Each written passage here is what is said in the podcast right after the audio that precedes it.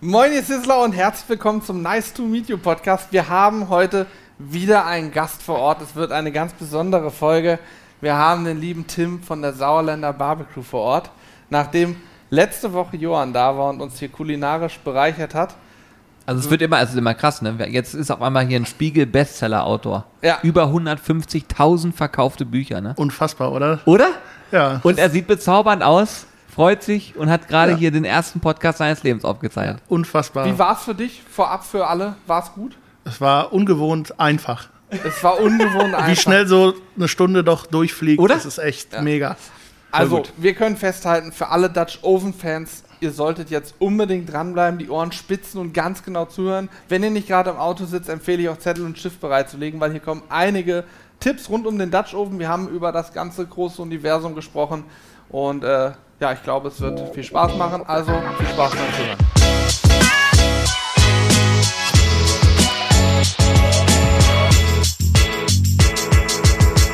Heute haben wir wieder einen Gast am Start. Ich weiß gar nicht, wie wir das momentan machen, Hannes. Wir haben irgendwie momentan ein gutes Gast. Wir haben Lauf. Wir haben Lauf. wir haben Lauf, ne? Jetzt- die wollen, jetzt wollen sie alle. Wo wir wieder dürfen, haben wir einen Lauf. Ist so, Sind wirklich. alle da. Ja, schön. Und heute sitzt bezaubernderweise Tim von der Sauerländer Badecrew, hätte ich mal Badecrew.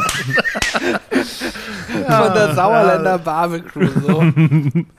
Wir haben noch andere Namen für die Jungs, aber das darf ich jetzt hier nicht sagen. Wir müssen ja podcast-tauglich bleiben. Genau. ja. Ich freue mich, dass du da bist, Tim. Moin. Ja, sehr schön. Ich äh, freue mich, mal endlich hier in Hannover sein zu können. Haben wir ja lange geplant und ähm, mega geil, hat super geklappt und geil hier zu sein. Ja, ich bin wirklich begeistert. Vor allen Dingen, was viele nicht wissen, also was vielleicht viele erstmal jetzt so nicht wissen, Tim ist ein Teil der Sauerländer Barbecue. Dazu gehört auch noch Sebastian, den wir herzlich grüßen. Genau. Und ihr habt auch ähm, schon seit Jahren einen YouTube-Kanal, ne? Also ihr macht das, was wir machen, macht ihr eigentlich auch. Genau. Schon Wir- länger sogar, ne? 2014 Ja, haben wir ja, angefangen. Also vor euch, weil ich weiß immer noch, als du, Julia, mich mal angeschrieben hast und sagtest, ja, ich möchte da mal auch, wir wollen demnächst so einen Kanal eröffnen. Ich weiß es noch wie heute, als du mich echt angeschrieben hast. Weltklasse. Mega. Geil, ja. Und, und das, das ist äh, auch ganz geil gewesen, weil wir haben tatsächlich früher schon Kontakt gehabt und es hat sich bis heute so äh, gehalten. Und mittlerweile kannst du von dir behaupten, du bist Spiegel-Bestseller-Autor. Unfassbar, wie ich das geschafft habe, aber irgendwie ist das ja doch passiert, das stimmt. Ja, oder? Ja. Also das muss, also Das war übrigens eine Sache, die auch der Johann, der Johann Lafer, der letzte Woche hier im Podcast war, äh, bei uns gleich angemerkt hat. Er sagte, ja, da gibt es auch so zwei, zwei aus dem Sauerland, die sind immer Platz 1, immer Bestseller mit ihrem, mit ihrem Barbecue. Ich weiß gar nicht, wie die das machen. ja, Wahnsinn. Ja, ja, das ist, äh, Johann hat tatsächlich auch ein Buch mal von uns geschenkt bekommen. Wir haben einen Büchertausch mal gemacht.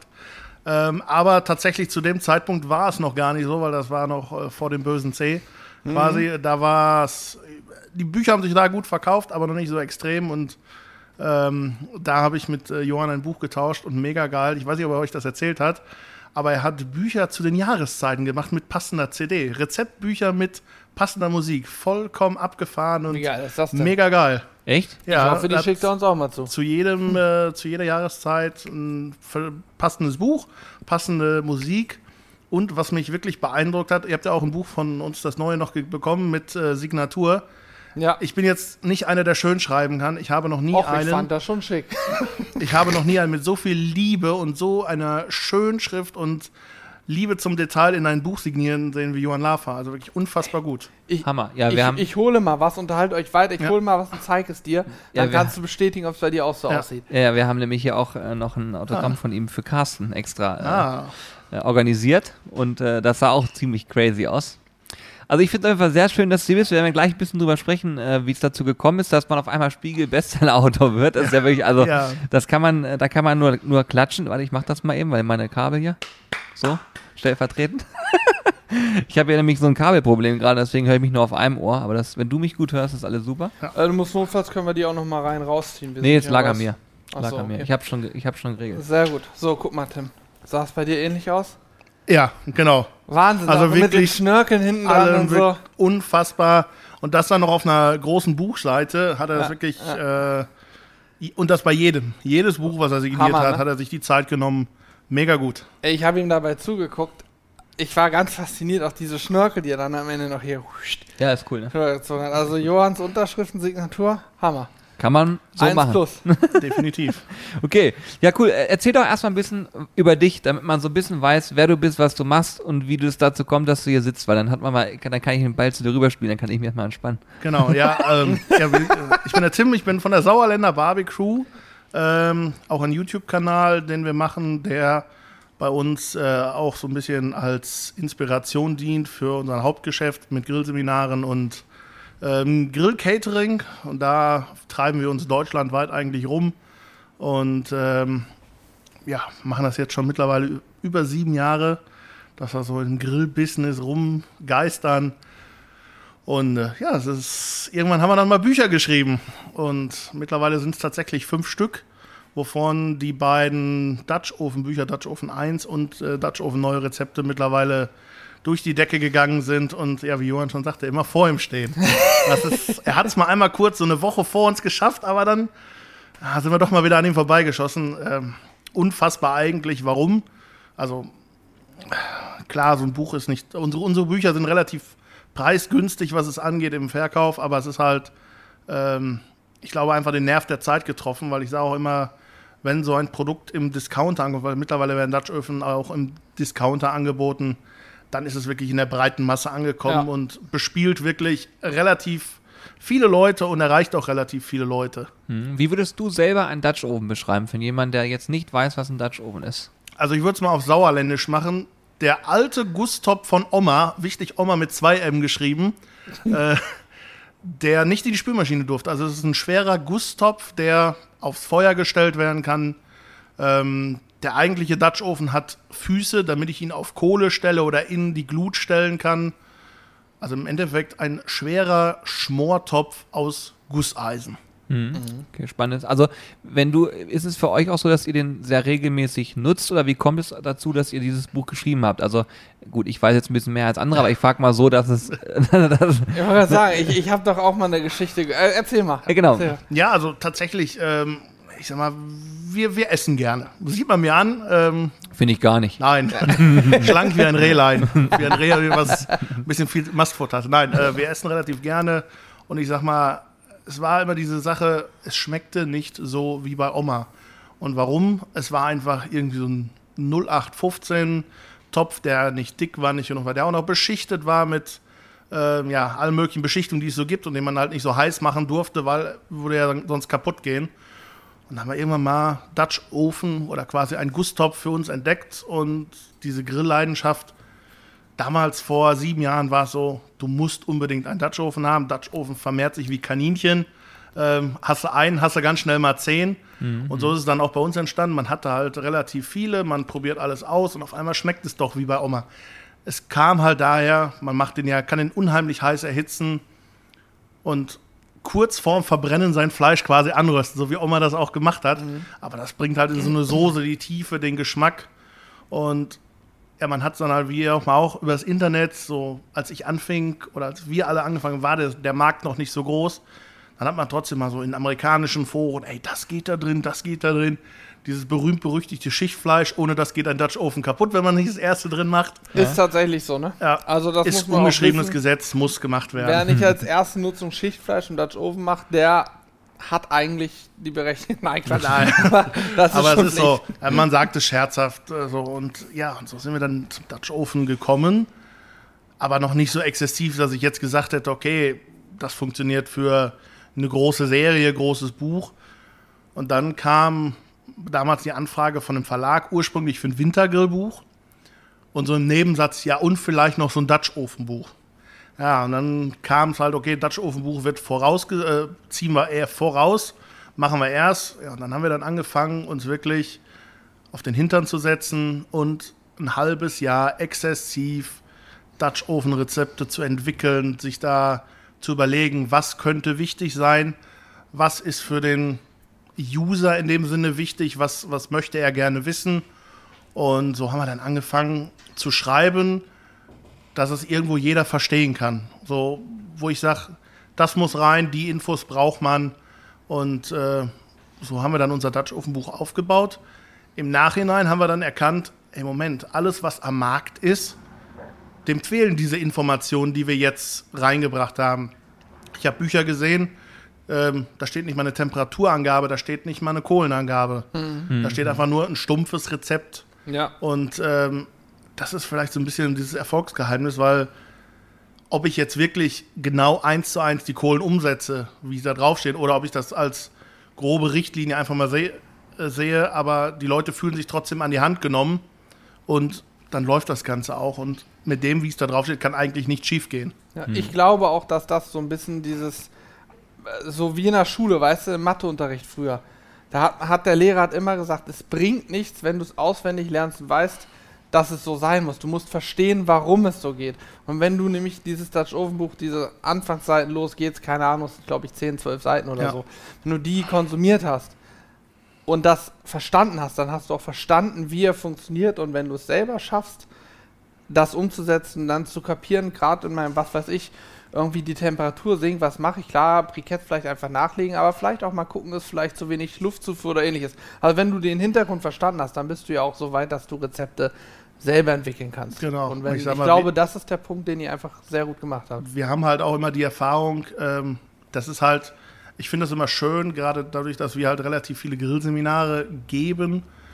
Wir haben halt immer noch den Kontakt zu den Leuten, wo das höchste der Gefühle für die ein sauber gegrilltes Nackensteak ist. Mit Und- schwarzen Stellen dran. Das ja, ist wichtig. genau. Und denen dann aber auch zu erklären, es gibt so viel rechts und links dieses Weges. Ja, ja. Und auch für gerade diese Leute die Rezepte immer so zu schreiben, dass es wirklich ähm, quasi jeder verstehen kann. Der zumindest mal einen Grill angehabt hat oder mal eine Grillzange gerade halten kann, kann die Rezepte eigentlich verstehen. Und das ist so das, was ich immer sage, was für so ein Buch halt auch wichtig ist. Ähm, es kann noch so schön sein und hin und her, wenn ich erstmal einen Großeinkauf machen muss in Feinkostläden, das ist alles super geil. Aber ich glaube einfach, der Großteil der Konsumenten ist halt immer noch so, sie möchten was Leckeres haben und dann möglichst schnell. Wir alle haben wenig Zeit, Genau. kommen schnell nach. Hause und dann.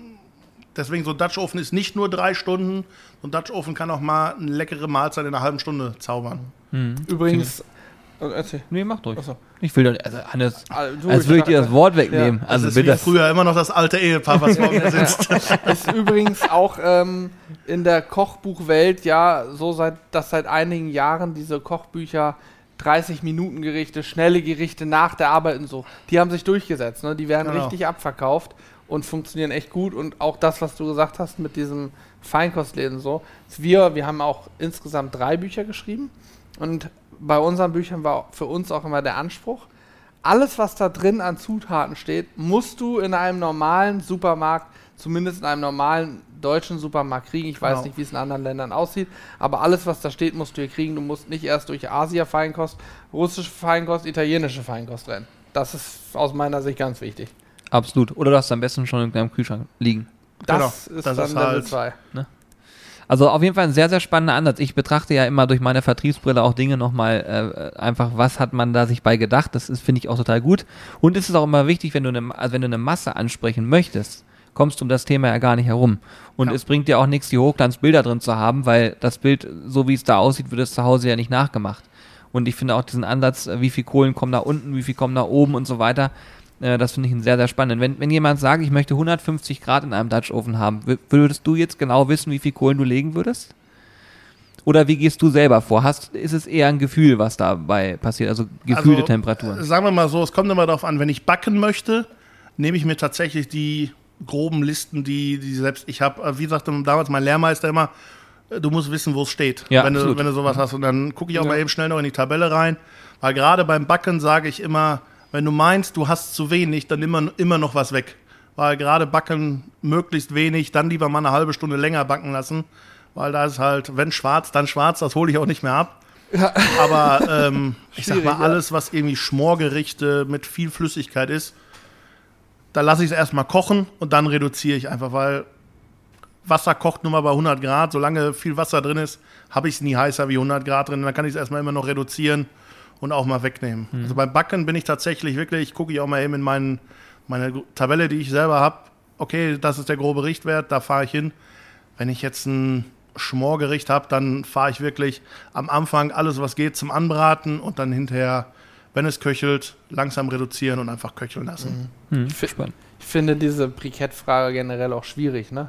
Ja, das, aber jetzt haben wir den Profi hier sitzen. Ja, ja, aber es Das ist- ist halt, also ich kann euch mal kurz Anekdote aus äh, relativ an, aus dem Anfang erzählen. Wir haben natürlich auch gesagt, wenn ihr Fragen habt oder irgendwelche andere Jungen, schreibt uns eine E-Mail. Die E-Mail-Adresse steht im Buch drin. Mittlerweile extra eine E-Mail-Adresse. Da habe ich mich tatsächlich an euch orientiert. Eigene E-Mail-Adresse dafür, weil es halt un unserer normalen E-Mail-Adresse wirklich untergegangen ist. Und eure Mitmachen fand ich sehr gut. Deswegen haben wir die Buchfragen at Sauerländer Barbecue genannt. Ja, perfekt. Und ähm, es kam relativ am Anfang ein, äh, eine E-Mail, ja, ich habe eure Ochsenbäckchen gemacht, ähm, die sind total verbrannt, was habe ich gemacht? Oder was habe ich falsch gemacht? Da denkt man sich als Autor, boah, ist da ein Fehler im Rezept? Hast du Mist gebaut? Das kann doch eigentlich gar nicht sein. Dann habe ich mal nachgefragt und ich so, okay, was, was hast du denn gemacht? Dann kam erstmal, okay, ich habe anstatt normalen Holzkohlebriketts Kokosbriketts genommen. Eins zu eins übersetzt. Okay, die brennen natürlich ein bisschen heißer. Ähm, äh, ja, dann habe ich es windgeschützt in einen Atago. Das ist so ein, ein, ein kleiner Grill, wo der wirklich reingestellt wird, wo ich nochmal wirklich quasi ein Drittel weniger Kohlen brauche. Ja, und dann habe ich es drei Stunden einfach stur vor mich hinkochen lassen, nicht reingeguckt. Ja, wahrscheinlich alles an Flüssigkeit raus. Ja, alles an Flüssigkeit raus. es war so, Ochsenbäckchen konnte man mit dem Meißel raushauen. Ja, ja. Das ist das halt. Man muss wirklich auch mal, ich sage mal, beim Dutch Ofen ist viel Grillen auf Sicht. Ich gucke auch noch mal rein. Ich mache mir, ja, es dauert drei Stunden. Ich kann auch zwei Flaschen Bier dabei trinken, aber ich muss trotzdem mal zwischendurch gucken und mal sehen, ah, ja, finde ich gut. ist es überhaupt noch so oder geht es gerade in eine Richtung, die jetzt so wirklich schwierig ist? Ja, ja, das ist aber genau dieser Punkt, ne? Wenn du die Hintergründe, alles, was da passiert, verstanden hast, dann wirst du auch verstehen, dass ich bei Ochsenbäckchen oder anderen Schmorgerichten, Rinderrouladen, Ja. vielleicht zwischendurch auch mal reingucke und nicht stumpf nach einer Zeit gehe. Denn dann müsste ich auch verstanden haben, wenn du von Holzkohlebrikett schreibst, dass eine Kokosbrikett, Bambusbrikett oder was auch immer was anderes ist, ist klar. Und selbst Genau. Holzkohlebriketts, es gibt so viele am Markt, die vom, vom Discounter sind garantiert einer nicht so lang Stunde weg, anhalten genau. und so ergiebig wie teure Briketts. Also da sind so viele Unterschiede. Das finde ich immer so schwer. Auch diese Ferndiagnosen, ne? Das kriegst du ja Buchfragen, aber auch so YouTube-Videos oder Blogrezepte. Ne? Wir kriegen jeden Tag auch so Fragen. Und ich finde Ferndiagnosen immer mit am schwierigsten. Schwierig. Auch zu Grillfragen. Ja, mein Grill, dies, das, was soll ich machen? Ich hatte mal einen, äh, über unseren Discord übrigens. Ähm, bei ihm ging die Sizzle Zone nicht. Da habe ich gesagt, komm, pass auf, komm in Discord rein, wir gehen jetzt in den Sprachchat, du machst ein Video an, überträgst das und zeigst es mir einmal.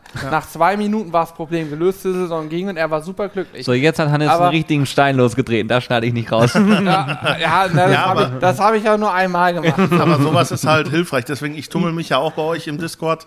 Ja. Einfach ähm, in der Unterkategorie Dutch Ofen. Ich, ich helfe gerne, äh, wenn ich da kann. Und ähm, das, das passiert tatsächlich auch regelmäßig, dass da Ja. mal Fragen kommen. Und dann kommt auch wieder aus, ach, ich habe ja euer Buch und hin und her. Mhm. Das ist halt, ich meine, ihr werdet ja auch schon mal angesprochen, aber das ist so, dieses Buch ist so ein Buch, weil wir sind natürlich auch prädestiniert mit unserem Coverfoto drauf und so, ah ja, dich kenne ich. Und dann überlege ich gerade, habe ich dich schon mal gesehen? Und dann sage ich, ja, helf mir doch mal bitte kurz auf die Sprünge. Ja, ich habe euer Buch. Ach so. Und so ist es halt, ähm, es ist wirklich verbreitet. Ähm, manche haben es auch zweimal. Die haben es tatsächlich von zwei Seiten geschenkt gekriegt. Geil. Das Lustigste war, irgendwann mal kam meine Tante zu mir, ähm, ja, du, ich habe ich hab was von dir geschenkt gekriegt. Ich sage, wie, hat meine Mutter dir was gegeben? Nee, ich habe von Verwandten von mir dein Buch geschenkt gekriegt. Ich sage, du hättest auch sagen können, ich hätte dir auch mal jemand runterbringen können. Das gibt's doch nicht, Das ist oder? halt so. Und, und meine Cousine sagt, ja, die, die wusste jetzt gar nicht, was los ist. Warum hat der da ein Buch? Ich sag, wusste die nicht, dass ich ein Buch habe? Nee. Das gibt's doch nicht, Das ist also oder? völlig weg von der Welt, hat auch ein, ein bisschen älteres Semester. Aber naja, sie hat ein Buch von mir geschenkt gekriegt. Ist das stark. Wenn man, wenn man jetzt, äh, sagen wir nochmal auf dieses Thema zurückkommt, äh, Bestseller-Autor, ähm, darf man offen über Verkaufszahlen sprechen oder sagen wir mal nicht genaue Zahlen, aber gibt es so Hürden, wo man sagt, äh, das und das sind so Pi mal Daumen die Zahlen, die dabei durchgehen, damit man eine Vorstellungskraft kriegt, wie viele Bücher da verkauft sind? Man kann grob sagen, von, von dem Dutch Ofen sind mittlerweile 150.000 verkauft. Wahnsinn, ne? Also jetzt seit 2018, so grob in dem Rahmen. Tatsächlich ähm, Ende 2019 hat das richtig Fahrt aufgenommen. Also man, man guckt dann ja, ähm, ich sag mal, das ist das einschneidendste Erlebnis oder die, die einschneidendsten Erlebnisse sind, Heiligabend 2018, das erste Weihnachten, wo dieses Buch am Markt ist. Man denkt, okay, das ist so ein schönes Geschenk, kann man mal eben mitschenken. Und ich habe dann wirklich Heiligabend so um halb zwölf nachts äh, Familie im Bett, alles, sitze noch auf der Couch und scroll so ein bisschen durch, scroll bei Facebook durch und ich sehe meinen Kopf auf dem Buch unter zig Weihnachtsbäumen liegen. Dieses Gefühl ist halt so Ja, ist surreal, also wo man denkt, ja, das kann doch gar nicht sein. Das ist Ähm, krass. Ja. Und das hat dann Ende 2019, ähm, wusste ich ja schon so ein bisschen, was auf mich zukommt. Okay, es kommt bald wieder Weihnachten. Und dann ist das Buch so dermaßen verkauft worden, dass ähm, wir bei Amazon, man kann ja bei Amazon auch Bücher, Verkaufslisten, und dann gibt es ja auch die Gesamtbücherzahl, Mhm. waren wir auf Platz 5 Gesamtbücher. Wahnsinn, also wirklich ne? unter allen Romanen, sonstigen. Und Nur glaub- jetzt zu diesem Zeitpunkt oder overall Platz Nee, fünf gerade so. all-time? Ama also Amazon ist relativ kurzfristig, Ja. Mhm. so was, was Verkaufscharts angeht. Also ich sag mal, wenn jetzt heute einer zehn Bücher kauft, dann steigt das schon mal wieder so ein bisschen. Ja, Aber ähm, es war tatsächlich overall mit, ich weiß nicht, wie viel Millionen Büchern Amazon hat. Und das ist halt so ein Gefühl, wo ich denke, boah, ja, ist Wahnsinn, so ne? völlig surreal. Und es gibt tatsächlich aber auch offizielle Media Control Charts. Und da ist das Ding, war auch da schon relativ hoch und ist dann 2020 unter die Top 10 gegangen und ist bis jetzt nicht aus den Top 20 verschwunden, bis jetzt. Also Wahnsinn. eigentlich dauerhaft. Zu einem Preis von 9,90 Euro, glaube ich. Ne? 9,99 Euro, genau. Ja, Also es ist- jetzt hat über 1,5 Millionen Euro Umsatz eingespielt. Also jetzt, ich rede jetzt nicht von eurem Umsatz, Ja, aber ja, wir reden aber es generell ist- vom Buchumsatz. ne? Genau. Ja. Und das ist Das halt muss man sich auf der Zunge mal zergehen lassen. Das ist ja Wahnsinn. Printbuch, es ist halt ein Hardcover, wo man locker auch eigentlich 1999, aber unser Verlag hat auch direkt gesagt, unser Anspruch ist, wenn, dann gehen wir ein bisschen auf die Masse. Wir machen eine relativ hohe Auflage, die Erstauflage, Ja. und äh, finanzieren so ein bisschen diesen etwas teureren Herstellungspreis mit. Und ähm, das kann gut gehen. Das ist so ein bisschen auch eine Wette. Ist ja wie jeder Vertriebler, es kann gut gehen. Ähm, aber selbst unser Verlag sagt, das, was da ähm, an Verkaufszahlen ist, wirklich unnormal, aber wirklich super. Geil, ja. Unnormal, aber geil. Ja, genau. Es ist Ich- halt, war, war nicht so erwartet. Ja. Ähm, es war zwar erwartet, okay, das geht ein bisschen höher, aber selbst die Zahlen sind, glaube ich, für unseren Verlag relativ hoch. Nein, glaub ich genau. auch. Man kriegt halt nicht, aber ist halt schon. Sie haben halt so ein bisschen den Narren an uns gefressen, deswegen ähm, sind es mittlerweile ja auch fünf Stück, die wir Ja, da ja, geschrieben sie haben haben. jetzt Geschäft gewittert. Genau. Da müssen mehr kommen. Nein, jetzt Nein, also, ist doch auch Nein, wirklich, also ey, das ist, also ihr habt das äh, Ja, auch das ja. letzte Buch, das Planscher-Buch zum Beispiel mit dem Verlag. Ja, ja. Das ist relativ unkompliziert, auch Die mit machen einen super unserem Job. Redakteur oder Lektorin. Das ist wirklich super, ne? Wir haben ja drüber auch noch einen super Fotografen, der quasi das Coverfoto ähm, auch, da, ja, hier, dann kommt der und der Fotograf. Ich sag, sagt mir nichts. Dann kam halt raus, der kommt 20 Minuten von uns, ist ein mega geiler Food-Fotograf. Und äh, dann auch da Freundschaft entwickelt, auch immer noch Kontakt und so. Und äh, haben tatsächlich auch ein Buch bei ihm im Garten geshootet. Total gut. Total Ja. gut. Also ich muss auch sagen, wir hatten ja auch mit dem Verlag immer einen sehr, sehr guten Kontakt. Das war Ja. absolut professionell, perfekt abgewickelt. Gab immer Zeiten einzuhalten, die haben alle Genau. Seiten eingehalten, das hat immer bestens geklappt. Ich sag, selbst, wir, wir haben auch schon mal ein bisschen drüber. Das ist alles harmlos, dann, das kriegt man alles hin, aber es ist wirklich total unkompliziert. Ja. Ähm, So soll es am Es Ende ist halt schön, dass sein, eine ne? sehr gute Unterstützung da ist. Ja. Ne? Ich meine, wenn man da reinspringt in sowas, dann muss man schon viel Zeit investieren. Ist ja nicht mal eben so gemacht. genau. Und dass dann eine gute Unterstützung ist. Aber ich finde es, und das muss man auch mal ganz klar sagen, also erstmal großen Respekt dafür. Ich finde es eine unfassbare Leistung auch, weil du musst dir, du, das, was du vorhin gesagt hast, dieses vorher Gedanken machen und wen will ich mit diesem Buch ansprechen und was sind für mich Inhalte, wo ich selber sage, die geben einen Mehrwert raus. Genau. Und ihr habt das genau so getroffen, dass es Menschen Spaß macht, dieses Buch zu lesen und weiterzuempfehlen, sonst wären diese Zahlen nicht da. Wie, wie erklärst du dir selber so hohe Verkaufszahlen? Ist es so gut promotet worden? Oder sagst du einfach, nee, es hat vielleicht einfach gepasst? Ist, weil ich, ich kann mir vorstellen, so ein Buch läuft sehr gut über Empfehlung. Ja, also Empfehlung. Als Geschenk, Genau, Empfehlung. dieses Geschenkthema. Ähm, ich habe viele, viele Grillläden, die es halt auch verkaufen. Das ist so ein, ich sag mal, du kaufst einen Dutch Oven für Durchschnittspreis 70 Euro. Sage ich jetzt mal, ach komm, einen Zehner packen wir noch eben mit drauf. Das ist Absolut, absolut. Oder halt auch, ja, Amazon ist nun mal das größte Versandhaus. Das Ding wird halt auch dir regelmäßig vorgeschlagen. Und dann denkst du, ja komm, packe ich mir eben dabei, habe ich sofort einen super Einstieg.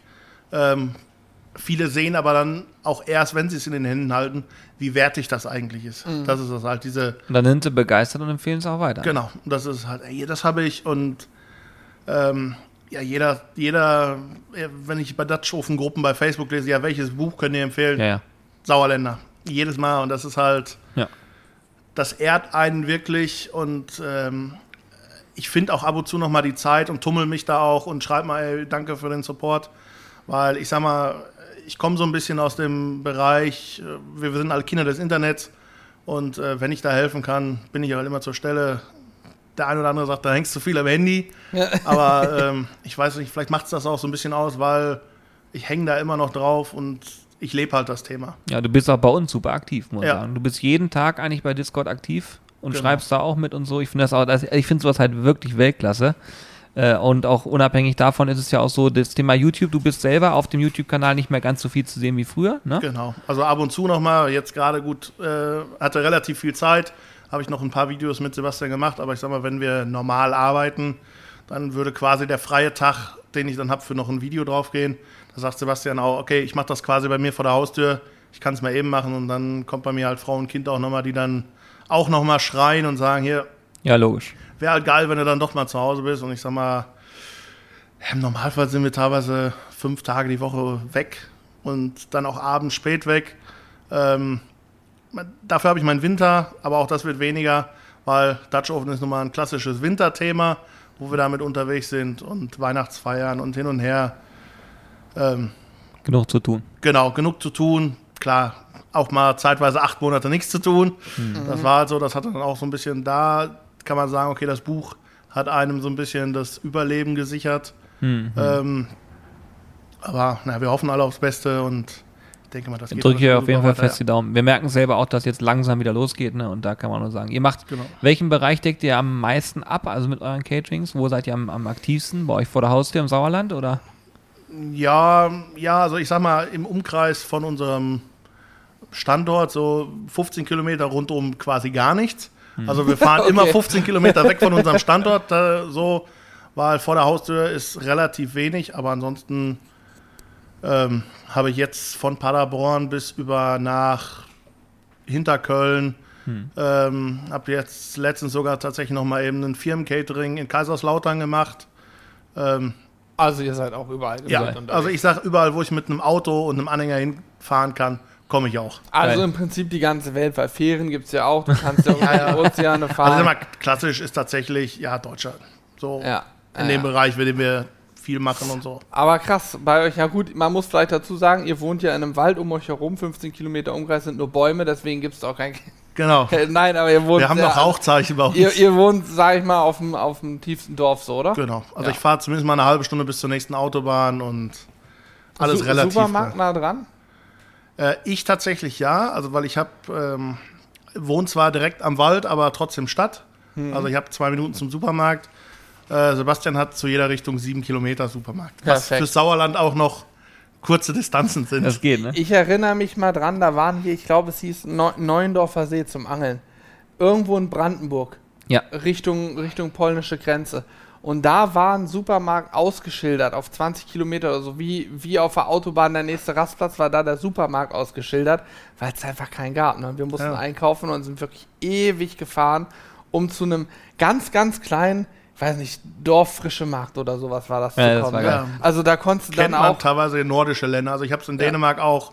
Der nächste größte Supermarkt ist 25 Minuten, den du fährst. Weil Mhm. sonst kannst du vielleicht, ja, Brötchen kriegst du oder irgendwie, aber so wirklich Supermarkt, da musst du schon 20 Minuten, 25 Minuten fahren. Ja. Naja, gut, aus Norwegen kennen wir das Ja. auch, ne? Da hast du teilweise auch, da hast du, gefühlt ist das so eine Art ähm, Vorzimmer vom Haus, so eine Art Flur, wo nochmal ein kleiner Supermarkt drin gemacht wurde, damit du einkaufen kannst. Ich habe jetzt auch gehört, in Spanien kann man sich auch mal nur zwei Tage von Nutella und Toastbrot ernähren, weil man nicht einkaufen gefahren ist. äh, nee, das war auch in Norwegen. War das auch Norwegen? Das war auch in ja. Norwegen. Das war in Nor ja, ja, das Er war hört auch auch in immer Norwegen. fleißig Podcast. Ja. Ja. Äh, da habe Hörer ich, wissen mehr. da hab ich ganz, ganz viel Geil, Nutella ja. gehabt und auch Snickers. Da habe ich mich nämlich, bevor wir losgefahren sind, habe ich mich bei der Truppe durchgesetzt. Die, die waren der Meinung, hä, Moment mal, zwei Gläser Nutella müssen doch reichen. Ich habe gesagt, ihr seid verrückt. Wir brauchen mindestens fünf, eher acht Gläser. Äh, Da wurde ich Ja. für ausgelacht. Aber ich sag's dir, wie es ist. Alle, die sagen, na, ich esse das eh nicht. Kaum sind sie da in Norwegen, sehen Brot und Nutella. Auch mal so ein Nutella-Brot und stellen fest, es schmeckt ja doch ganz gut. Und zwei Gläser sind nach zwei Tagen leer gelutscht mit vier Leuten. Gut, wenn du dabei bist, ich weiß ja, du kriegst sogar auf manchen Meisterschaften, wurde dir Ja. Toastbrot und Nutella vorbeigebracht. Richtig. Also das musste schon sein und das hat uns zusammen mit dem aus der Metro, diesem großen Display Snickers, ich glaube 36 Stück, hat uns die zwei Tage überleben lassen, weil Ja. da war nichts außer dieses Hotel, wo wir waren und Essen kannst du dir da nicht leisten. Zumindest nicht, wenn du jünger bist und, sag ich mal, nicht so das Geld Ja, hast. das dann ist das da echt schwierig. Krass. Ja, Mhm. auf jeden Fall. Ja, aber ich habe noch eine Frage zum Buch. Ja. Wie, wie erklärst du dir, dass im Prinzip ja erst nach über einem Jahr das Buch so losging? Du sagst, 2018 war schon was los, aber so richtig los ging es 2019. Hat äh, die Pandemie was damit zu tun? Ich denke, Kam es durch ja. Corona, dass die Leute auf einmal gesehen haben, oh krass, ein Dutch Oven, kaufe ich mir jetzt ein Buch dazu? ich glaube, ja, also ich sag mal, der, der, der gesamte Grillmarkt ist ja tatsächlich auch explodiert, Ja. weil alle Leute zu Hause waren und Langeweile hatten und ähm, auch Dutch-Öfen nicht lieferbar hin und her und dementsprechend äh, sind die Bücher dann auch quasi rausgegangen. Also ich weiß, dass unser Verlag früher, früher war jedes Buch noch eingepackt, eingeschweißt in Folie mit äh, Aufkleber drauf. Das ist mittlerweile ähm, nicht mehr machbar, weil die so schnell nachdrucken müssen. Ähm, das ist so den, den Zoll. Ach so, euer Buch ist gar nicht mehr Nein, eingeschaltet. ist nicht, wird nicht mehr eingeschweißt, weil es ist einfach von der Schnelligkeit her wohl nicht zu machen. Das finde ich aber gut, das spart Plastik. Eigentlich ja. Ähm, also ich, äh, ich sag mal, so das Wintergrillen ist noch eingeschweißt, aber da ist auch noch ähm, relativ wenig von der Auflage äh, weg, so in dem Sinne. Aber ähm, bei den Dutch-Öfen ist es komplett jetzt wirklich eingespart, weil es wirklich, ja, man muss schnell liefern, der ähm, Kunde hätte es gerne. Und ich sag mal, das Schlimmste, was, was wir immer haben, oder wo, wo ich immer schwitze, wenn so nach Weihnachten drei Wochen, vier Wochen das Buch bei Amazon ausverkauft ist. Das ist so Ja, stimmt. Ja. böse. Eigentlich böse, wo ich sage, ja, aber es ist nun mal so, jeder möchte frei haben. Auch Druckereien haben in dem Sinne Urlaub und Gut müsste Man- man, als Verlag reagieren, wenn man es jetzt weiß und halt im Zweifel vorher ausreichend bestellen. Ne? Das Ah, ich glaube, das, das- letztes Jahr konntest du nicht Nee, einschätzen. nee, genau, Nein. das kann ja keiner Und das, ein- ist so, der das Punkt, war ja. tatsächlich so 2020 der Anfang. Und als es dann wieder verfügbar war, schlug dann die Pandemie zu und dann ging es aber auch nur noch weg, weg. Wahnsinn, ne? Krass. Richtig gut. Und man, man sieht dann diese wirklich Media Control Charts, die man sonst nur kennt von früher von CD Charts und denkt sich da, du stehst bei Media Control und es klettert und es klettert. Okay, da ist jetzt mal gerade wieder was. Der Johann kommt mal gerade eben vor dich, aber das ist dann ein Strohfeuer in dem Sinne ist klar, bekanntes Buch, wird schnell mal eben verkauft und auf einmal lässt du es trotzdem wieder hinter dich. Und das ist so, wo du Heftig, denkst, Krass. wie, wie funktioniert das, dass du dauerhaft da bist? Also richtig packen kann es von uns keiner. Und ich sag mal, das war auch nur, wir haben es nie damals geschrieben, um zu sagen, ich möchte mal unbedingt erfolgreich werden. Kann man auch gar nicht. Also es ist halt so, ja, vielleicht ein Romanautor, der sagt, ich möchte eine gute Geschichte erzählen, aber es ist nun mal nur ein Rezeptbuch in dem Sinne. Und da denkt man sich, okay, das kauft mal einer oder so, aber dass es wirklich so explodiert, das ist schon Wahnsinn. Richtig gut. Hat funktioniert. Wie ist das, ähm, wie seht ihr das Thema YouTube für euch? Also sagt ihr, das Thema YouTube ist so noch, wir machen das, ähm, ich sage jetzt mal nebenher, weil es ja auch ein sehr großer Aufwand ist. Ich meine, ich, ihr produziert Ja. vernünftige Videos, ihr habt eine vernünftige Kamera da stehen und so weiter und so fort und legt da ja auch immer Wert drauf. Ich meine, Sebastian macht da, glaube ich, sehr viel, den größten Genau. Anteil. Ne? Der ist, ist Wie, wie, dreht, schneidet, sonstiges. ist das eine Sache, worüber ihr auch euer Buch zum Beispiel vermarktet oder wo ihr euch selber als Person fürs Catering oder was auch immer, also gibt es da Dinge, wo du sagst, das ist sinnvoll? Oder ist es eher noch so, wir halten das dran? Also, dass ihr, da- dass ihr da immer noch aktiv seid? Also ich, YouTube ist bei uns tatsächlich, so wie es am Anfang war, viel Spaß, viel ausprobieren. Ähm, ja, wir haben mittlerweile auch, das ist mittlerweile schon längerfristig, am Ende quasi einen kurzen Abschnitt hier passend zum jeweiligen Rezept. Ähm, das Buch gibt es, dieses Buch gibt es. Ähm, und halt äh, beim Catering, klar, wir generieren die Leute und holen die auf unsere Homepage. In dem Sinne, wo die dann sehen, hier, das funktioniert, das ist, die machen Catering oder die machen auch mal ein Grillseminar. Also wir benutzen es tatsächlich als Werbeplattform und weil wir halt da wirklich Spaß dran haben. Ja, das ist so. Wir haben, Sebastian hat dann äh, letztes, vorletztes Jahr den Dutch Ofen Montag eingeführt. Einfach, er hatte halt Zeit und hat gesagt, okay, ich mache jetzt passend zum Buch, wir machen einfach ein bisschen mal ein Dutch Oven Video. Ich habe jetzt ein paar quasi im Vorlauf und die haue ich dann jetzt montags raus. Und daraus hat sich dann wirklich dieser feste Dutch Oven Montag entwickelt, den die Leute halt fordern. Und ähm, da kann man sich wirklich halt kreativ völlig ausleben, wo man sagt, ja, das Rezept, das kann man, oder die Idee habe ich, ich mache das jetzt im Dutch Ofen. Mhm. Ähm, ein Rezept war wirklich, ähm, kann ich, äh, war ich mit ihm telefonieren und dann äh, sagte er, ja, ich, was könnte ich denn jetzt machen? Ich sage, weißt du was? Schichtfleisch. Ja, aber Schichtfleisch, das kennt man ja schon. Ich sage, ja, wir machen Schichtfleisch, denken um die Ecke. Und dann kam ich auf die Idee, wir machen Pizzaschichtfleisch. Ja, was muss denn da rein? Ja, anstatt Ketchup nehmen wir Tomatensoße, klassische Pizzakräuter, überbacken das Ganze schön mit Käse, ein bisschen Pilze rein und alles drum und dran. Und dann haben wir das gemacht und ich habe es probiert und es schmeckte wirklich wie eine Pizza schmecken muss. Nur, dass man halt noch dieses klassische Schweinefleisch dabei Oh, eine hat. richtig geile Idee. Ja. Aber- Hast du es dann genommen und auf Pizzaboden, also auf dem Pizza? Ja, wir haben es so gegessen, aber das wäre halt so, das ist immer so, also als Hinweis geben, ihr könnt das auf dem Brot backen oder hin und her. Aber ähm, das war tatsächlich so Pizzaschichtfleisch.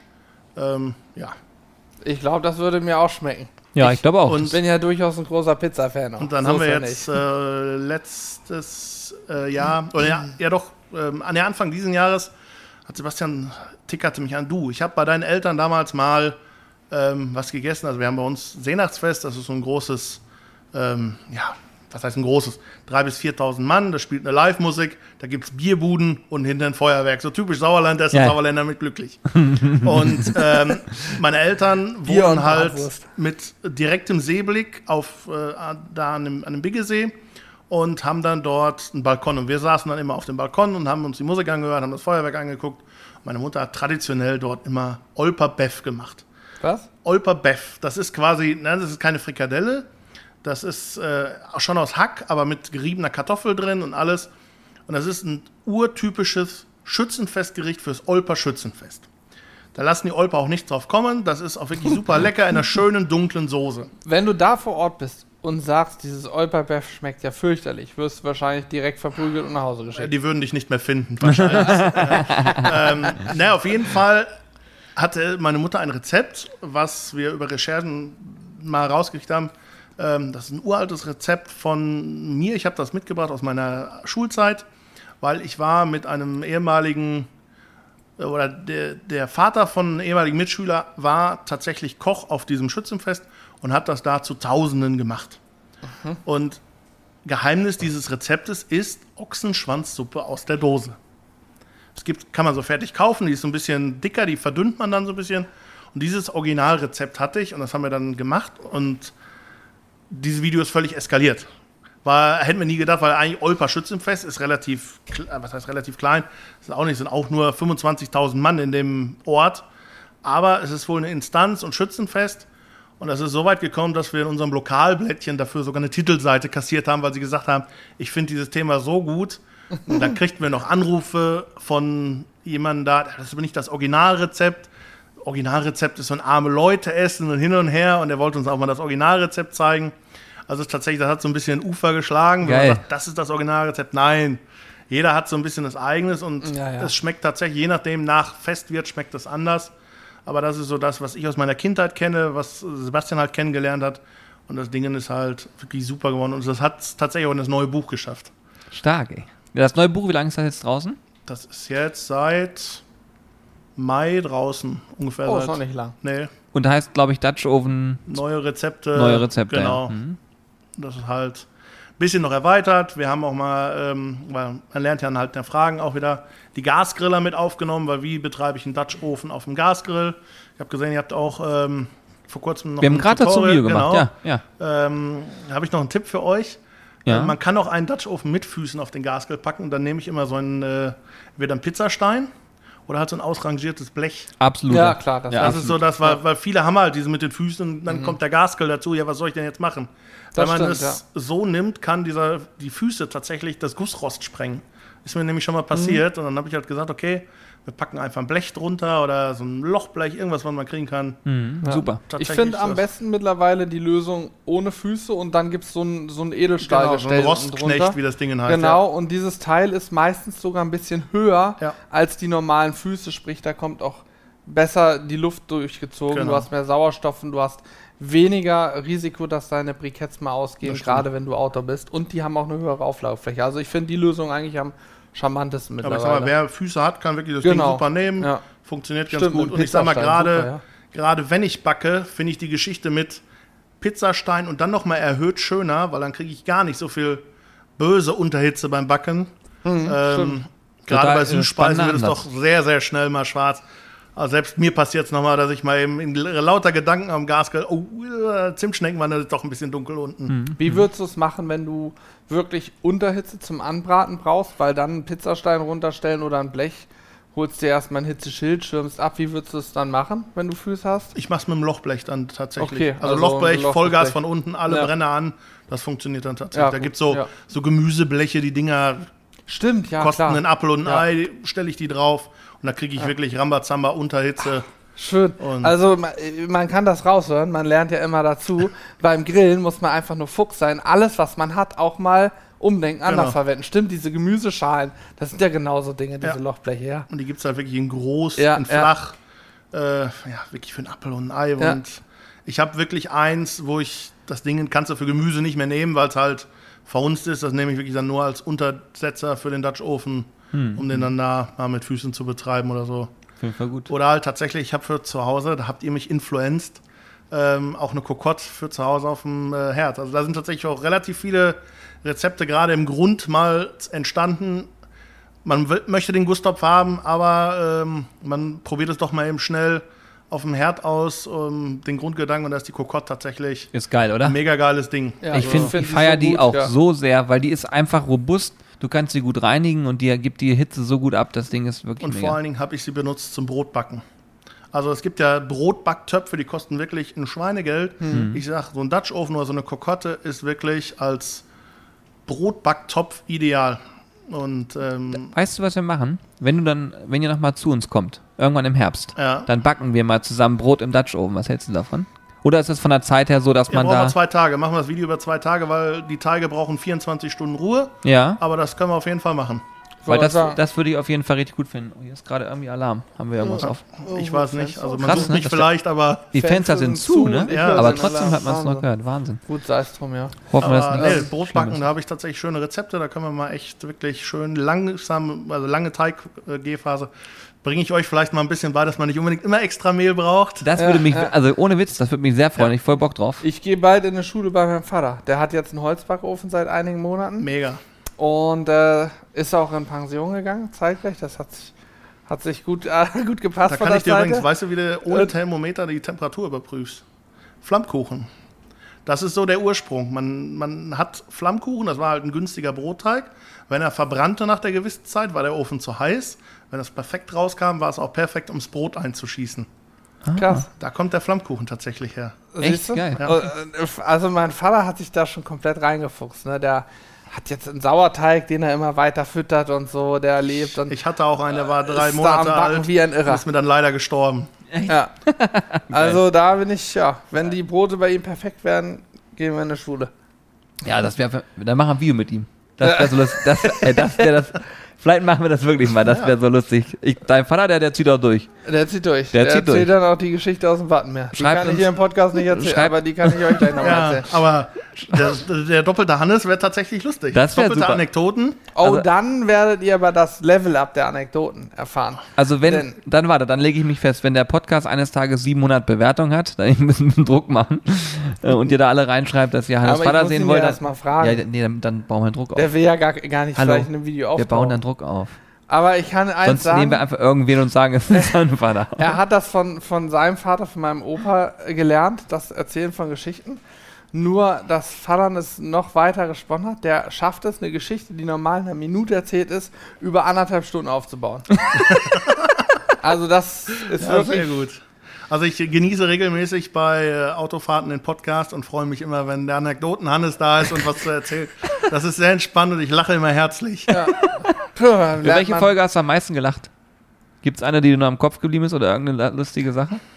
Ich habe so viele Kopf. Also ich, ich habe wirklich die, ich glaube, das letzte anderthalb Jahren alle, also ich bin wirklich aktiv eingestiegen Ende 2019 auf einer ersten langen Autofahrt und seitdem eigentlich jeden durchgehört. Boah, Wahnsinn. Wahnsinn, ne?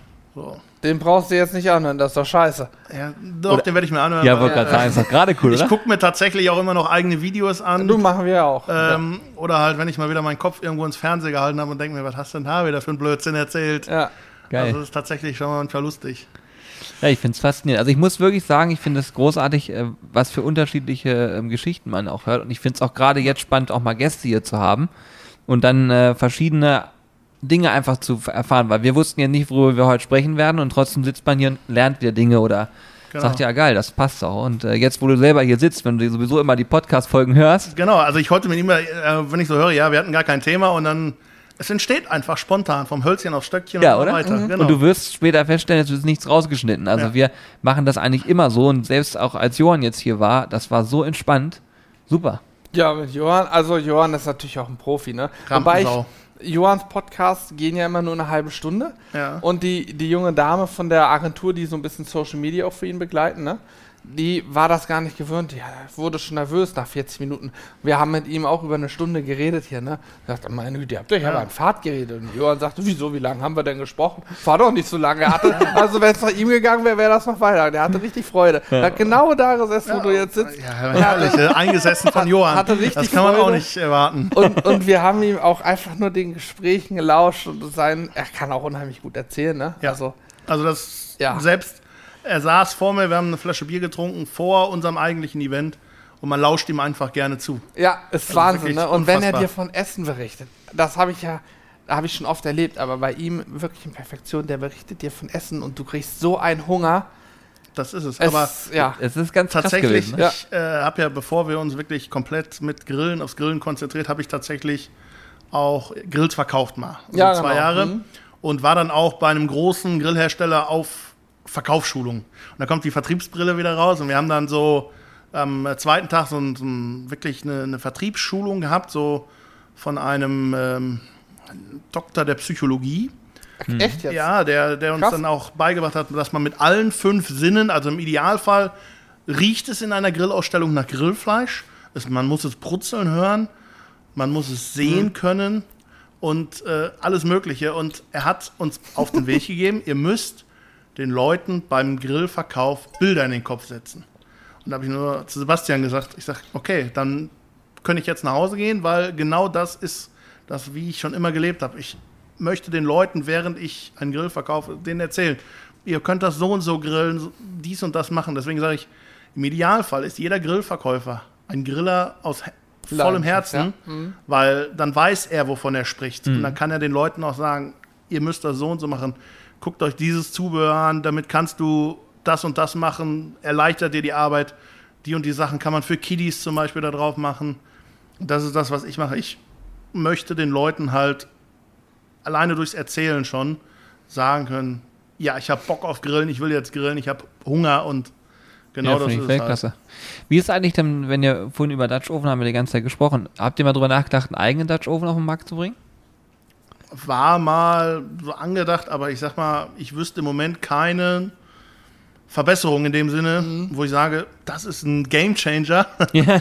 ähm, weil es geil. ist tatsächlich in der letzten Zeit schon so ein paar Dinge gekommen, die ganz cool sind. Zum Beispiel gibt es jetzt mittlerweile Dutch Oven mit T-Füßen, was ganz okay ist. Ähm, dann gibt es auch Dutch Öfen, die ähnlich wie die Kokotte beschichtet sind mit einer Emaillierung, die man nicht einbrennen muss, die auch in die Spülmaschine dürfen.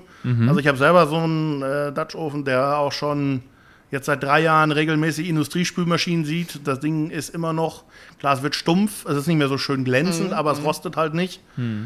Ähm, ich wüsste jetzt nicht, wo Den ich können wir uns sage. übrigens gleich mal angucken. Würde ich mir gerne mal angucken, das Ja. Modell. Ähm, Ja, also finde ich auch sehr gut. Da gibt es ja zwei mittlerweile, kann ich euch gleich mal zeigen. Ja. Egal. Ja. Ähm, also ich wüsste jetzt nicht, wo ich ansetze und sage, ja. da könnte ich es besser machen. Das ist auch genau so ein Punkt, den ich auch öfter habe, dass ich denke, eigentlich könnte man ja, aber dann frage ich mich, was könnte man denn besser machen? Der Dutch Oven ist so eine Sache. Das Ding ist ja seit, keine Ahnung, hunderten von Jahren, Ja. ich glaube, es kam mal aus, aus Amerika, ne? Die Indianer Cowboys haben irgendwie. Genau, die hatten diesen Dutch Oven quasi, diesen holländischen Ofen, der ist Genau. eigentlich von deutschen Einwanderern. Ja. Aber da ist auch wieder diese kleine Geschichte. Das altdeutsche Platt war dem Niederländischen sehr ähnlich. Und man hat halt die Leute anhand ihrer Sprache beurteilt, okay, das sind die Holländer, aber es waren Altdeutsche quasi. Ähm, die haben es halt mitgebracht. Früher habe ich immer scherzhaft gesagt, okay, wir Deutschen können wenigstens noch Fußball spielen. Das ist mittlerweile ja auch nicht mehr so gewesen. Nee. Da muss man dann auch revidieren. Aber ähm, ja, Cowboys quasi haben das mitgebracht und man sieht auch oft klassischer Bud Spencer-Film. Man sieht einen Dutch Ofen. Ja, genau, man sieht Also die. so- Und die, das Ding ist, ich meine, eine der ersten Firmen war Lodge, die den Genau. dann auch rübergebracht Ja. haben und die sind ja immer noch da, immer noch Premium Dutch Oven, kostet auch eine Definitiv, mehr ja. als andere. Machen Aber- schlechtes Marketing. Das kann sein. Ja, Das aber in Amerika sein. kostet wiederum weniger, aber das ist die Geschichte Zoll und sonstiges. Genau, ja, Importkosten etc. ja auch. Ähm, Fakt ist, der ging ja auch schon super, der hat Ja. funktioniert. Und äh, was kann man ändern? Man kann vielleicht die Gusseisenmischung verändern. Aber selbst da, glaube ich, sind wir an einem Punkt, wo du nicht mehr so viel machen kannst. nee, man kann, also ich sag mal, wenn, mit- wenn mittlerweile jeder Dutch Ofen den Deckel auch als Pfanne nehmen kann, dann ist das schon mal eine Weiterentwicklung, ist auch super. Aber ich kann ihn vielleicht dicker machen, aber bringt das den Mehrwert? Hm. Wenn er mal einmal heiß ist, dann bleibt er vielleicht länger heiß, aber Dafür braucht er auch länger, um heiß Genau, zu werden. also Von der dementsprechend- äh, Rechnung her ist es energetisch, Ja. die Bilanz ist ja egal dann so. na, ist auch eine, eine leicht, äh, nicht ganz ernst gemeinte Frage, vielleicht aber doch schon. Ein Koch zum Beispiel hat auf einmal auch einen eigenen Kochlöffel. ja. Hätte er nicht machen brauchen. Ne? Aber ich meine, wenn ihr über 150.000 Bücher verkauft und man auf eure Expertise vertraut, kann es ja durchaus auch sein, dass jemand sagt, ich habe aber schon Bock, entweder möchte ich die Jungs supporten oder aber ich sage, ich finde das cool, wenn ich von denen so einen Dutch Oven hätte, weil ich weiß, den haben die selber. Das war jetzt so der Gedanke Klar. dahinter, ne? Aber ich sage mal, das ist so. Ich bin da immer, für mich sage ich, ich mache das, was ich kann. Ähm, klar, ich könnte jetzt sagen, ich hau einfach mein Logo drauf. Ob das jetzt, ob ich, ob ich jetzt sage, dass das mein, mein Anspruch ist, ja, nur um des Habens willen, ist es jetzt nicht unbedingt das, wo ich sage, für mich brauche ich das nicht. Ja. Also ich, ich nehme das, was da ist, ich probiere halt, bin völlig ungebunden, weil dann kommen vielleicht auch wieder Fragen, ja, aber warum nutzt du jetzt nicht deinen eigenen, sondern nutzt gerade den? Deswegen, ich bin da immer so, ich nehme einfach das, was da ist, freue mich über, Ja, okay, über die ich super. Sachen und ja, Finde ich sehr gut. Ja, du, wenn du sagst, es hätte keinen Mehrwert, einen eigenen Genau. anzubieten. Ich meine, einfach nur Logo draufdrucken ist Ja. in manchen Fällen vielleicht kann man das kann machen. man das machen, ist das theoretisch, vielleicht ne? ganz cool.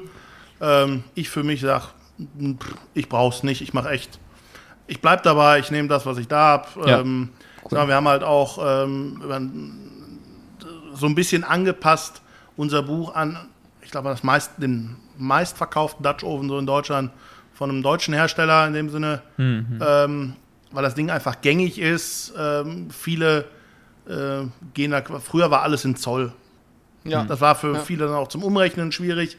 Ähm, und heutzutage werden die fast nur noch in Liter angegeben, zumindest mal im deutschen Raum. Und Das macht die Sache einfacher, ne? Genau, macht die Sache super einfach. Und da sind wir wieder bei dem Punkt, der Endkunde möchte gerne an die Hand genommen werden und quasi das Ding erstmal eins zu eins umsetzen, bevor er sich sicher genug ist und zu sagen kann, ja, weil ich merke das auch auf, den auf unseren Dutch Oven Seminaren, wenn ich dann Anfänger habe, der möchte wirklich A genau erklärt wissen, wie geht es jetzt hier. Und wenn ich einen habe, der nur mal einen netten Arm wieder haben möchte oder auch mal so eine kleine Inspiration, der sagt, ja, wie ihr es schon sagt auf euren Seminaren, Learning by Burning, probiert's aus. Learning macht's. by Burning. Steht auch im Buch in der Steht Signatur, auch- habe ich gelesen. ja. Finde ich großartig. Ähm, Learning by Burning. Einfach mal probieren. Einfach mal, selbst bei uns geht's auch mal was in die Hose. Und ich habe es bei euch auch, eine, ja, von wegen wird das Video gesendet, äh, wenn es nicht schmeckt. Wir haben ein Video tatsächlich auch, was niemals gesendet wurde, weil es einfach uns nicht geschmeckt hat. Ja. Hm. Wenn es ungenießbar ist, kannst du es auch was nein, wir haben es sagen? tatsächlich in, in Outtake-Folgen Ja, reingepackt, genau.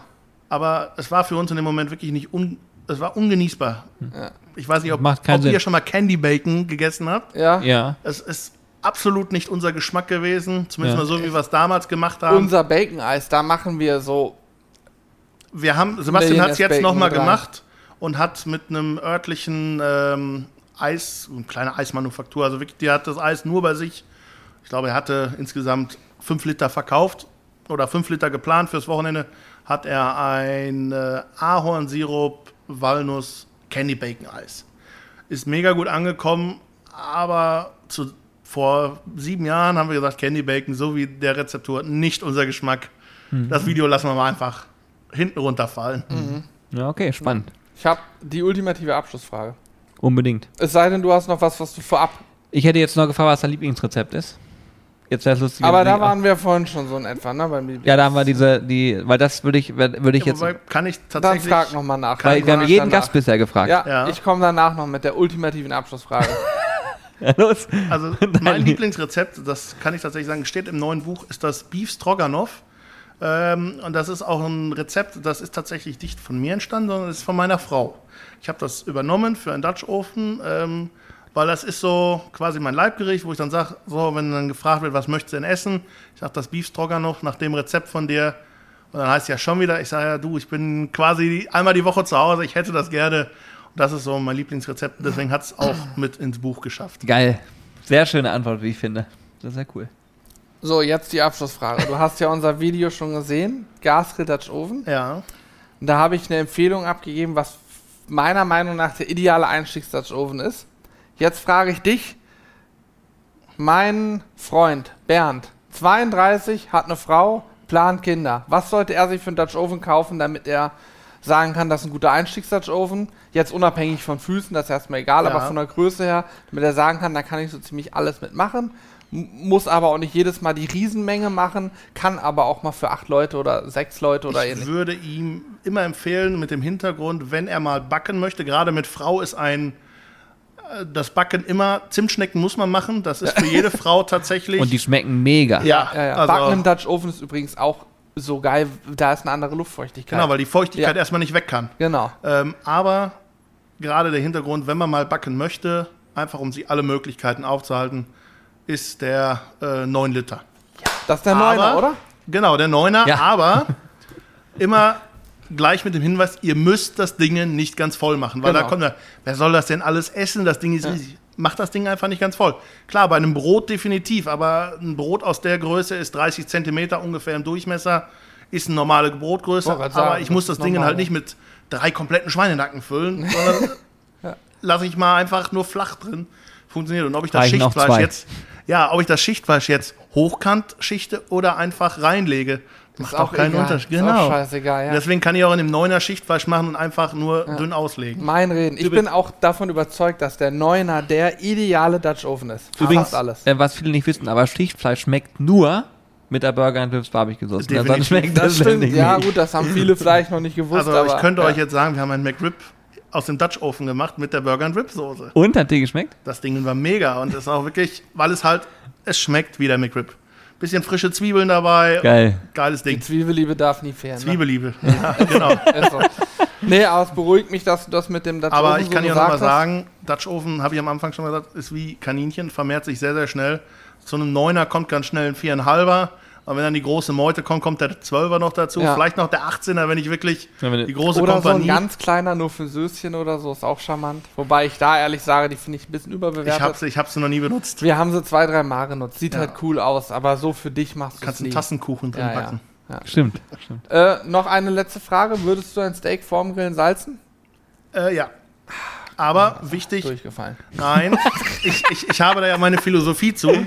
Wenn ich salze, lasse ich es Feuchtigkeit ziehen, dass sich das Salz auflöst, damit ich eine Salzkruste außen kriege. Ja. Mhm. Okay, aber dann reden wir von der Salzkruste. Immerhin hat er noch differenziert. Ja, ja, ja. Weil Johann mit Johann, das war ganz schön. Ach, äh, doch, alle, wir- die- alle, die jetzt gehört haben, Ja. haben ja den Johann-Podcast hoffentlich auch schon gehört. Für, für euch nehme ich jetzt was vorweg. Johann hat von sich aus beschrieben, wie er das perfekte Steak grillt. Und äh, Johann sagte, ganz wichtig ist, Salz vorher gehört da nicht ran. Salz muss hinterher frisch Ich habe drüber. übrigens, ich habe immer, ich habe das jetzt hat mich, gelernt, das war tatsächlich, so ein innerliches Blumenpflücken für mich. ich habe gelernt, Gewürze kommen vorher nicht an Steak, aber Salz ist ein Mineral und kein Gewürz. Ah, ja, siehst du. ja, ich denke Äh, auch nach wie vor, dass das völlig jeder so wie er es Für mich ist mag. es wirklich die Kruste, dass es eine Salzkruste bildet und gefühlt löst es sich noch ein kleines, minimales, Mhm. ein bisschen besser vom Rost. Nachsalzen tue ich sowieso. Ja, ja. Also wirklich nur für die schöne Kruste, damit sich die schöne Kruste bildet. Ja. Oh, Perfekt. Ja. Mit deinem runtergefallenen Handy direkt aufs Display. Willst Also Eigentlich optimal gelaufen. Nee, ich traue mich nicht darauf. Ich guck's an, ich löse auf. Ach du Scheiße. Ja, keine- ist Ah, kaputt. ja, gut. komplett gesprungen. Kannst du mir vielleicht ein paar Bücher rüberschicken? Wir müssen noch mal ein Buch schreiben, du brauchst ein neues Handy. Ja, also Nein. ich, ich, äh, mein iPad ist jetzt äh, vor kurzem in meinen Händen gestorben. Während ich gucke, war das Display tot. Echt? Ja, Ah, du hast mir schon geschrieben. genau. Ich habe ein neues schon, aber es war wirklich, während ich gucke, Die Hintergrundbeleuchtung blieb an und es starb in meinen Händen, ohne mein Zutun. Das war ein Schmerz, der ist wirklich Also Tim, ich kann nur sagen, vielen Dank, dass du die Zeit genommen hast. sehr, sehr gerne. ähm, heute hier warst und wir, äh, also ich habe wieder viel mitnehmen, mitnehmen können. Und wir haben Ich auch auch. gerade gehört, dass die Soßen schmecken. Das machen mich auch jetzt bei jedem Gast schmecken die, die Soßen. Dann müssen die immer alle Ja sagen, sonst werden sie verprügelt. Vorher gibt's also ich muss zu meiner Schande gestehen, Sweet and Sticky habe ich zu Hause, aber ich habe sie noch nicht aufgemacht. Was? Oh, die Nein. kannst du gleich Kannst mal probieren. probieren. Ja, sehr gerne. Also die Honey and Mustard ist für mich ein wirklicher Game Changer. Oder? Ähm, das erste, was ich gemacht habe, weil ich Kindheitserinnerungen habe, ich habe mir ein Butterbrot geschmiert mit feiner Leberwurst und Honey and Mustard drauf. Hab ich auch noch nicht gehört. Und jeden Morgen, wenn es Leberwurst gibt, kommt da Honey and Mustard drauf. Ohne Scheiß. Ich lerne immer Leu- wieder Neues. Leute, ist geil. Das, äh, wirklich muss ich gut. mir kurz aufschreiben, weil ich liebe ja Leberwurst. ich sehe jetzt demnächst Leberwurstbrote mit Honey und Mustard Also drauf. ich habe tatsächlich, wir hatten eine Metzgerei, Kindheit, kleiner Lütte, die packen Honig in ihre Leberwurst. Und da mein Vater immer auch noch Senf mit auf die Leberwurst getan hat, habe ich diesen Geschmack von Senf und Honig bei der Leberwurst und habe ich sofort ausprobiert. Ja, ja, das, definitiv. Das probiere ich aus. mega. Das probiere ich wirklich aus. Also Geil. ich, ich liebe die Kombi. Gut, ich bin auch einer, der packt auch schon mal eine Erdbeermarmelade aufs Leberwurstbrot. Mhm. Aber es gibt ja auch Preiselbeeren, Leberwurst, und, aber Honig, Senf auf Leberwurst, mega geil. das setzt sich aus. Süße Komponente zur Leberwurst, Ja, finde ich auch richtig gut. So, und steht gleich ein schneller Stream bevor. Heute ist nämlich unser ähm, Grill-Battle. Das heißt, wenn ihr diesen Podcast hört, ist das schon durch. Aber ähm, ja, heute werden wir unser Grill-Battle äh, durchziehen. definitiv drauf. Und die Community kann diesmal mitbestimmen. Das heißt, wir werden so ein bisschen fremdgesteuert. Wir werden, wir wissen noch nicht, auf welchen Grillgeräten wir grillen. Wir wissen verschiedene andere Dinge, die ich jetzt nicht verrate, sonst wisst ihr schon. Ihr wisst schon, dass ich aus dem Hintergrund abstimmen darf. ja. ähm, also das wird heute wirklich. Und ähm, Tim wird spannend. abstimmen. Definitiv. Team Hannes. Ey, ihr beiden, ne? Unfassbar. Danke. Super. Geil, schön, dass du da warst. Ähm, wir wünschen gerne. euch weiterhin viel Erfolg bei allem, was ihr tut, gerade bei eurem ähm, Danke, Buch auch danke. weiterhin, dass das nächste genauso einschlägt. Und äh, ich finde es wirklich wahnsinnig geil und freue mich für euch. Sehr cool, danke. Also, Klar. Danke macht's fürs. Zuhören. Macht's gut. Ciao, ciao. ciao, ciao.